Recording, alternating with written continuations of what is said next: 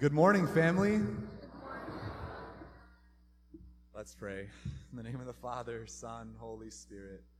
Amen. All right. It's so fitting that this gospel is uh, just my last week here at St. Joseph. This gospel kind of epitomizes my, my life with Christ.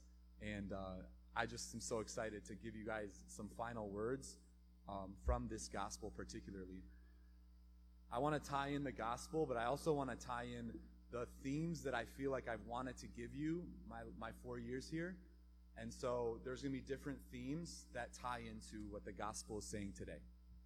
So the gospel is Luke 15. We see the lost sheep, the lost coin, and the lost son, and how God always brings back his lost children. The first theme is the love and mercy of God. What I've tried to do these past four years is communicate the best I could God's love and mercy. St. Paul says in Romans 8, nothing can separate us from the love of God in Christ Jesus. Nothing. Nothing can separate us from God's love. If you ever doubt God's love, if you ever think your sin is too big, is too great, that God can't love me because I do this and that, it's not true. In Luke 15, it says, There will be more joy in heaven over one sinner who repents than over 99 righteous for those who are in the confession line right now, no, and for all of us sinners who need to come back to Jesus, know that the heavens are rejoicing when you come back to the Lord. There is more joy in heaven right now. That heaven is a place of joy and rejoicing. And my desire in this church has always been let's be joyful. Let's have fun. Let's smile. Let's, let's love each other. Let this church be heaven on earth. Amen? So, this is um, when we focus so much on our sin and on our weakness, we're not really living in that joy. We're living in shame. We're living in darkness. And God is saying, Come back to me. My second theme I wanted to preach this, these past four years was your identity in Christ, who you are in Jesus. The son, when coming back, he came to his senses. Thank you, Jesus. He came to his senses. He's like, What am I doing? I'm eating, I'm feeding amongst pigs. I might as well go back to my father and I'll say, Father, treat me as one of your slaves. I don't have to be your son, just treat me as a slave. And often we come back to God and we say, God, I'm going to be your slave. I'm going to work for you. I'm going to do so much for you. And we think that our identity is based on our action, on our on whether we're doing good or we're doing bad. If we're doing bad, I'm a piece of garbage. If we're doing good, I'm a saint. Your identity is not based on your performance. The son, when coming back, says, Father, treat me as your slave. And the father says, You are my son. Romans 8 says, for those who are led by the Spirit of God are children of God. You did not receive a spirit of slavery, slavery, to fall back into fear. You received a spirit of adoption in which we cry, Abba, Father. We call God our Father. Babin Dile Bishmeya. God is our Father. That makes you his child, his son and his daughter no matter what. So, one of my themes has been your identity in Christ. That sin does not define you. That whatever sin you've committed, nothing can separate you, and it doesn't change who you are. Just come back into the Father's embrace. Pope John Paul, Saint Pope John Paul II says, We are not the sum of our weaknesses and failures. We are the sum of the Father's love for us. You're not defined by yourself you're defined by God, who calls you my son. Amen? The third theme is freedom. Amen? Can we just say freedom? freedom. Kids, only kids, freedom. Good job. The younger son had free will, and he chooses in the beginning of the story, he says, Father, give me the share of my inheritance.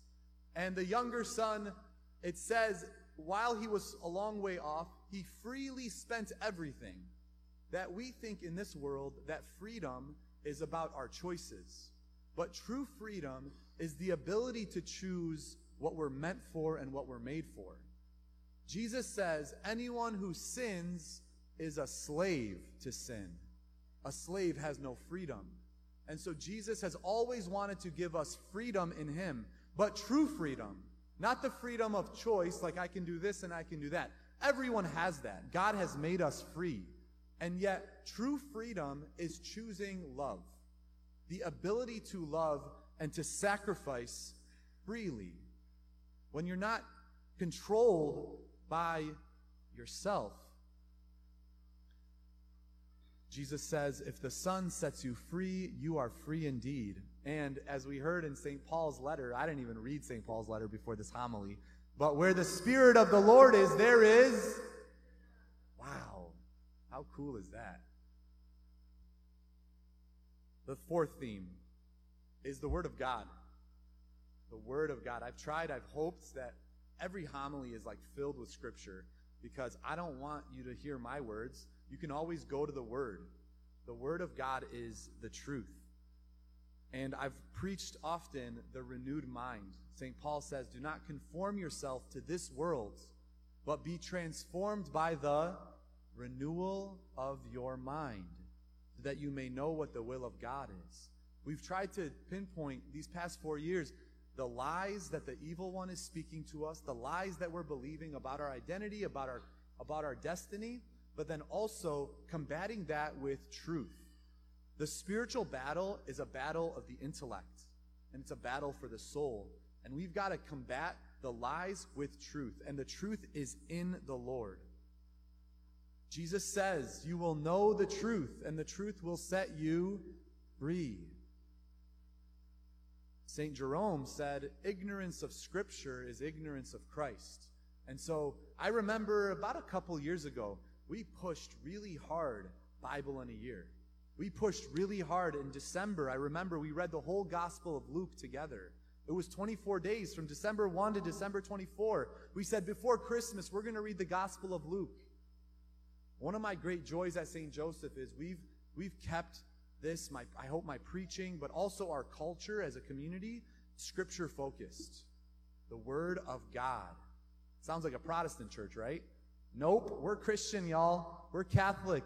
And yet, why, why do we think that only Protestants know Scripture?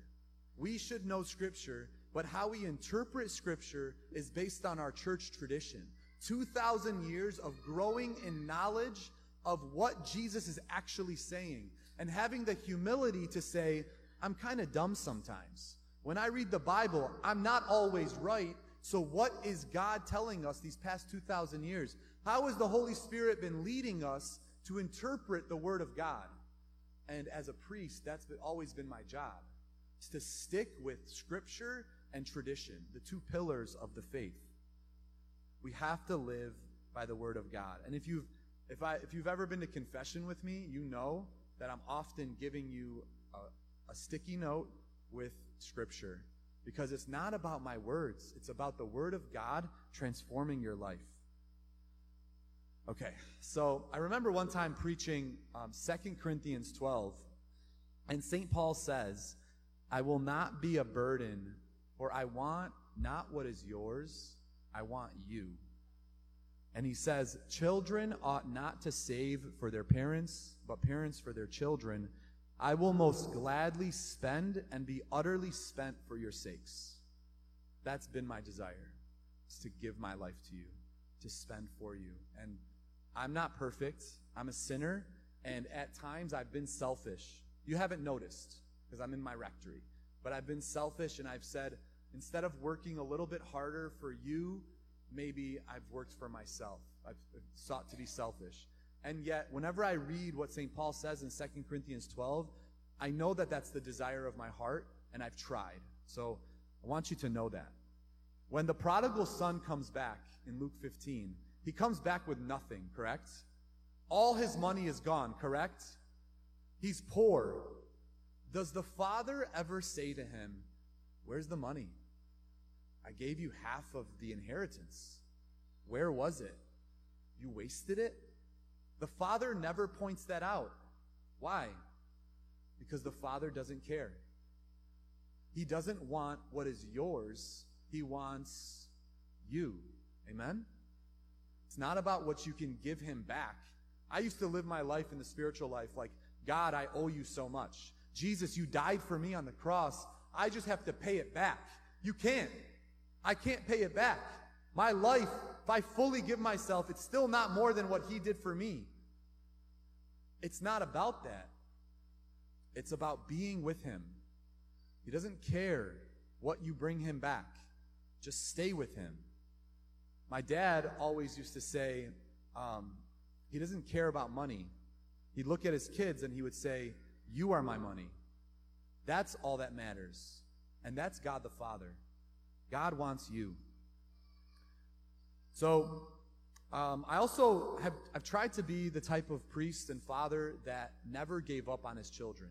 I never wanted to give up. And those who worked with me at CLC uh, recognized that we had some tri- we had some trials, we had some difficulties with some kids, some teens, and I just never wanted to give up. And I felt like the father for both sons. We have the older son. Can you say older son? All right, just to keep you there. Older son. There are some of us who are in the father's house, but how are they living in the father's house? So many of us, we come to church every week. We're like the older sons. And the older son, when he hears the party going on, there's joy, he goes to one of the servants and he says, What's going on? Are they having a party? What, what is that? What's that noise? It's as if the older son never recognized that God's house is meant to be joyful, meant to be a party. So, all of us, we have to have an expectation of joy when we walk into church, an expectation of love and peace, a filling of the Holy Spirit, like Pentecost. So, do you expect when you come to church, kids, do you expect a party or do you expect boring? Well, God's, this is a wedding feast right here on the altar. And we've got to have a renewed mind when we come to Mass that coming to Mass is meant to be a party. Are you like the older son who was surprised by a party? And really, really something powerful is the older son is always the example of the younger son, correct? Younger, younger siblings, they kind of follow the older a little bit. And the younger son leaves the, the father's house. Why did he leave? You might think, why did the younger son leave? Because the older son is so grumpy. He focused so much on work. He never wants to have fun. He never wants to party. That's an issue. And so, if you're like the older son who is like super rigid and not like filled with the Holy Spirit, then like wake up. Read Luke 15 and recognize that heaven is a party and we're living in it. Amen? The younger son, there are other children out there who are prodigals and maybe they're not in this church. That's always kind of been my struggle. Sometimes I felt like when I preach to you guys, I'm like, you guys already know this, you know? But you still need it. I need it, you know? But I want to preach to those who are not here those who, like, in a sense, like, they're going to have a big transformation. But often as a priest, people see the collar and they're intimidated. They'll say, Oh, I can't. I mean, priest, whoa. Like, okay. So it's really you, the older children, that are meant to go out and speak to the younger children. I wanted this church to be a place of welcome, of security, and of safety. A place that says, if you lived a bad life, well, hey, you can still come here. But I won't sugarcoat the truth. We're still going to speak truth, and yet God wants you here. So we're going to be patient with you guys. So that's the kind of um, priest I wanted to be, and I want this community to be. All right, last meditation, and then I'm done, because I know we started Mass late. So at the end of the story, there's a party going on. The younger son is back, and the father's rejoicing. He's happy. And during the party, the father is overjoyed, but there's this meditation I heard one time, and I've told you guys this before, where the father and his son are joyful. They're having a great time. The father's like, My son is alive. He's back. He was dead, and now he's found. But then the father moves over during the party, and he goes to the window, and he's looking out at all of his other children that are still lost. One thing that we have to notice in the gospel is that The son was a far way off. He was, he was coming back to the father, but he was far. And it says the, the father caught sight of him, which means that the father was looking for him. That the father was staying at the window. He was constantly at the window, and he was like, I'm looking for my son. I'm looking for my son. Then the father, he goes back to his younger son that's back, and he says, Hey, son, you came back. I want you to go out now, and I want you to go find all of the other children that are lost. That's my last message to you. You're back. You're here. You're in the Father's house. Ooh, you're in the Father's house. You're back. But the Father is going to come up to you and say, You have a mission. Go out and find my lost children because I love them. Tell them of my love. Tell them that nothing can separate them from you, from me. And yet they just need to come back. So go out and bring God's children back to Him. God bless you.